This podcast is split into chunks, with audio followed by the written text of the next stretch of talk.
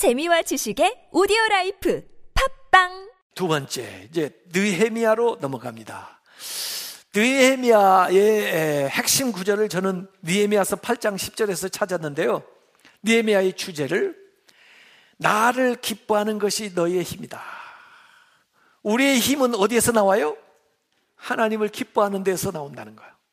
하나님을 기뻐하면 우리에게 뭐이 생겨요? 힘이 생겨요, 우리에게 힘이. 그걸 얘기하고 있어요. 그래서 이 느헤미야서 8장 어, 10절에 이렇게 나옵니다. 느헤미야가 또 그들에게 이르기를 너희는 가서 살찐 것을 먹고 단 것을 마시되 준비하지 못한 자에게는 나누어 주라. 이 날은 우리 주의 성일이니 근심하지 말라. 여호와로 인하여 기뻐하는 것이 너희의 힘이니라. 이렇게 얘기하는 거예요. 자, 그래서 아까 에스라서에는 수르바벨이 인도한 1차 교환이 나왔고 에스라가 인도한 2차 교환이 나왔는데 이 니에미아서에 이어서 3차 교환이 나오는 겁니다. 그래서 바벨론으로 끌려간 것도 3차에 거쳐서 끌려갔어요.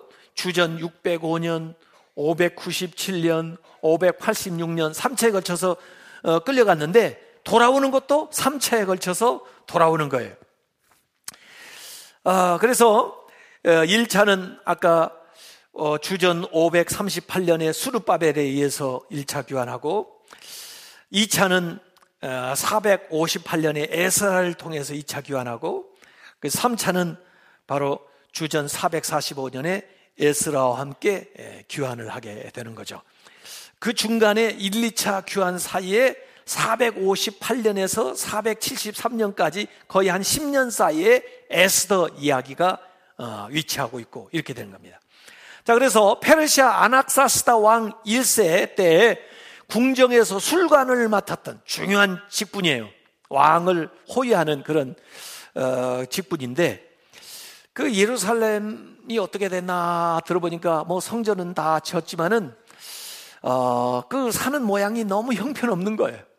그리고 어, 그 예루살렘 성곽은 보수할 생각도 못하고 있다는 이야기를 듣고 너무 자기가 왕궁에 좋은 위치에 있지만은 슬픈 거예요.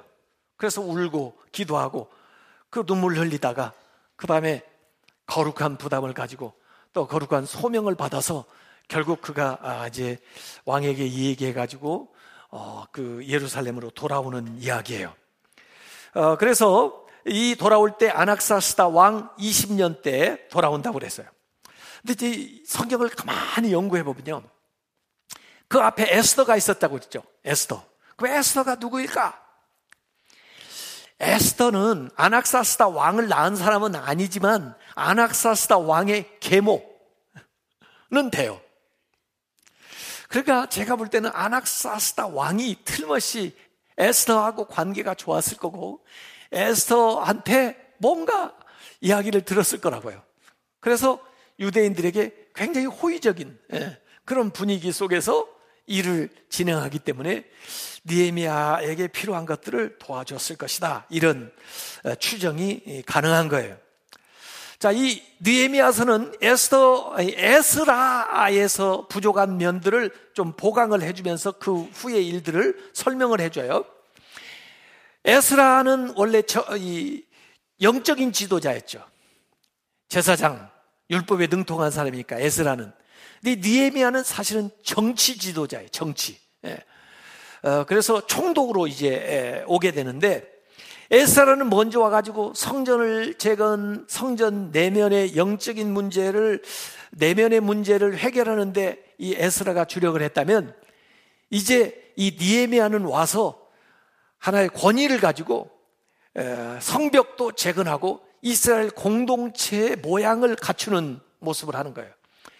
이전에 만약에 에스라 때 그걸 했다면요, 오해받고 또 반역을 일으키려나 그런 식으로 해서 일을 진행하지 못했을 거예요. 근데 그때는 순수한 그 신앙적인 운동을 일으킨 거고, 니에미아는 나름대로 정치적인 채도 또 어떤 그 공동체의 어떤 이 외부적인 이 틀을 잡는 일을 권위를 가지고 또 왕이 더 힘을 실어주기 때문에 신임을 하기 때문에 그 일을 할 수가 있었다 이렇게 보면 되는 거죠. 그래서 에스라는 제사장으로서 영적인 부흥, 니에미아는 총독으로서 정치적 도덕적인 재건을 하는데 이 두 사람이 같이 동역을 하는 거예요. 에스라가 연세가 더 많았겠지만은 그분을 잘 모시고 이 니에미아가 하는 거예요. 그래서 이제 이게 이제 성경으로 보면 말라기 그 시절에 속하고 거의 이제 구약의 이제 마지막 시점에 이제 와 있는 이건데 그래서 어, 수룹바벨은 성전을 재건했다. 에스라는 그 내용 그들의 신앙을 재건했다. 그러면 느에미아는 성벽을 재건했다. 이렇게 생각하면 돼요. 성벽. 예. 그래서 예루살렘 성벽을 세우는데 이 성벽 세우는 게 사실은 쉽지가 않아요. 그래서 이 니에미아에 대해서 우리가 성경을 볼 때는 니에미아의 그 리더십을 연구를 해야 됩니다. 그래서 제가 니에미아의 리더십에 대해서 한 10번 정도 이렇게 설교를 한 적도 있었는데 그걸 언제 기회 되면 한번 보세요. 니에미아 리더십이 굉장히 위기적인 상황에서 그 위기를 기회로 바꿔 가지고 정말 엄청난 일을 이루어낸 사람이 니에미아예요. 근데 그 니에미아의 처음 시작은 기도로부터 시작하는 거예요. 여기 오기 전에 예루살렘에 오기 전에 수산궁에 있으면서도 그 멀리 기도를 하기 시작하는 거예요. 기도를 하는 중에 하나님이 생각을 주는 대로 준비를 차근차근하게 하는 거예요. 예. 그래서 니에미아는 기도로 시작하고 모든 걸 기도로 진행하고 그리고 마지막 니에미아서 마지막에도 보면은 기도로 마치는 거예요. 전부 기도로. 이 기도의 사람이에요. 이 니에미아가요. 그럴 뿐만 아니라 이 니에미아는요 계획을 세워요. 아주 계획을 세밀하게 세웁니다. 그래서 니에미아처럼 기도하고 계획을 세워야 돼요. 계획을 세우면서 또 기도를 해야 돼요. 이 두 개가 같이 가야 돼요. 어떤 사람은 기도가 있는데 계획이 없어. 그러면 안 돼요. 계획만 세우지 기도가 없어. 그러면 안 돼요. 이 니에미아처럼 기도하며 계획 세우고 계획 세우면서 기도하고. 그러면 기도가 또 더 구체적으로 되고 계획도 더 세부적으로 세워지는 거예요. 그래서 계획을 세우는데 얼마 동안 할 거냐 기한도 딱 정하고요. 성벽을 재건하는데 자그만치 며칠 걸린 줄 아세요? 52일밖에 안 걸렸어요. 기가 막힌, 이건 몇 년 걸릴 일을 52일 했어요. 근데 부실공사한 게 아니에요. 계획을 잘 세운 거예요. 그래가지고 사람들 적재적소에 다 배치를 해놓고 일할 수 있는 양까지 다 할당해놓고 또 그 전문 분야를 다 고려해가지고 자기 집 앞에 있는 거 자기가 세우라는 거예요. 가지고 동시에 쫙 모든 성벽에 사람들이 다 매달려가지고 한꺼번에 쫙쫙쫙쫙 진행하니까 내가 끝났습니다. 그러니까 다른 사람도 다 끝나가지고 52일 만에 다 끝나버린 거예요. 이건 기가 막힌 계획을 이 니에미아가 세우는 건데 다른 사람 놀고 있을 때 잘 때 밤에 돌아다니면서 자기가 다 그린 거예요. 전부 다 조사하고 돌아다니면서 어떻게 이걸 해야 되는가 하는 것을 계획을 세운 것을 여러분이 잘 거기에서 보세요. 사전 조사하면서 구획도 담당시키고 40개 이상의 구간으로 나눠가지고 동시다발적으로 일을 진행할 것을 계획을 하면서 공정관리, 인사관리, 일을 나누는 거, 전문직에 관련돼 있는 거, 지역 연구, 골고루 모두 다 힘 있는 사람이라는 사람 모두 다 참여할 수 있도록 이걸 다 배려해가지고 계획을 딱 세운 사람이에요. 이 니에미아가요. 그 다음에 니에미아가 일을 진행하려니까 이전에 성전 지을 때도 마찬가지 이번 성벽에도 반대자들이 막 나타납니다. 준비했다가.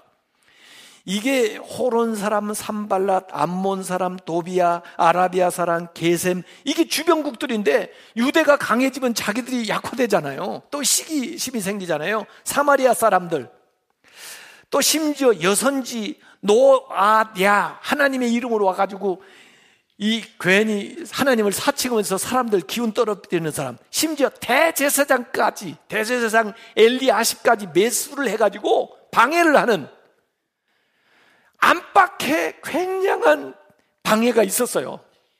그런데도 불구하고 그걸 다 처리해냅니다. 어떻게 이 장애물을 극복하는가? 이것도 우리가 눈여겨서 봐야 돼요. 예, 그래서 심지어 일하는 사람 일만 하지 않고요. 한쪽에는 방비하면서 한쪽에는 일을 하면서 어, 이렇게 하면서 그 모든 방해를 어, 예, 막아내는 그게 이제 느에미아의 탁월한 점이고요. 그 다음에 느에미아는요. 이 지도자인데 솔선수범해요. 자기가 먼저 헌신하는 거예요. 그래, 심지어 사람들 어렵고 그러니까 자기 녹도 받지를 않아요. 난 총독으로서 아무 대우도 안, 안 받겠다 이거예요. 내가 사심이 있어서 하는 게 아니다 이거예요. 그리고 자기부터 헌신하는 거예요. 그러니까 사람들이 전부 마음이 움직여가지고 그를 따라 나가는. 그리고 이제 이 느헤미야는 아까 얘기한 대로 에스라하고 동역하는 거예요. 말씀 사역은 에스라가 이렇게 감당할 수 있도록 자리를 만들어서 에스라가 말씀을 가르치게 하는데 수문암 광장에 사람들이 다 모여가지고 나팔절에 말씀을 8일 동안 강독을 합니다. 그래서 느헤미야는 물리적인 공간을 만들고 에스라는 그 내면을 채우는 일을 계속 이렇게 하는 거예요. 그래서 성벽 재건 운동, 말씀 통독 운동, 신앙 갱신 운동이 이때 같이 일어나는 겁니다. 이렇게 해가지고 51마, 52일 만에 이걸 마쳐요. 제가 얼마 전에 인도에서 온 목사님 만났거든요. 그분이 세계에서 두 번째로 큰 교회라고 그러더라고요. 왜냐하면 첫 번째 교회는 우리 여의도 순복음교회, 그 다음에 자기 교회가. 근데 그 교회 영상물을 보여주는데 제가 보니까 그 교회 한 30만쯤 모이는데 교회를 52일 만에 지었더라고요. 30만이 드릴 수 있는 예배. 그러니까 보통 위에 지붕하고 벽만 쌓더라고요. 그런데 그걸 어떻게 그렇게 기가 막히셨니? 52일을 계속 강조해요. 왜 52일인가? 여기에 52일이 나오기 때문에 그래요. 알아들은 사람만 그때 알아들었을 거예요. 아, 저 양반이 니에미아처럼 하고 있었구나, 이런 생각인데. 아주 그 인도에 지금 부흥이 일어나고 있어요, 그게. 근데 니에미아가 이 모든 것을 마치면서 하나님 앞에 기도하는데 딱 한 가지를 기도하더라고요. 뭘 기억하냐면 하나님 저를 기억해 주십시오. 하나님 저를 좀 기억해 주십시오. 하나님께 기억되기를 원했던 사람이 이 사람이. 누가 안 알아줘도 괜찮습니다. 뭐 세상에서 내가 고난받아도 괜찮습니다. 내가 고생해도 괜찮습니다. 하나님이 저 좀 기억해 주세요. 하나님이 기억하는 사람 되기 원합니다. 그러더라고요. 또 더구나 대적들을 위해서 기도할 때도 하나님처럼 꼭 좀 기억해 주세요. 그렇게 기도하더라고요. 예? 자기가 원수 갚을 수 있겠죠. 그런데 그러지 않고 하나님, 하나님 저 사람이 저렇게 방대한 거 아시죠? 저렇게 방해한 거 아시죠? 꼭 좀 기도해 주세요. 기억해 주세요. 에? 예? 기억해 달라고 이 사람은 주로 기도하더라고요. 여러분이 하나님께 기억되시기 바랍니다. 여러분이 하신 일들이 꼭 하나님이 기억해 주시기 바랍니다. 자, 마지막으로 이제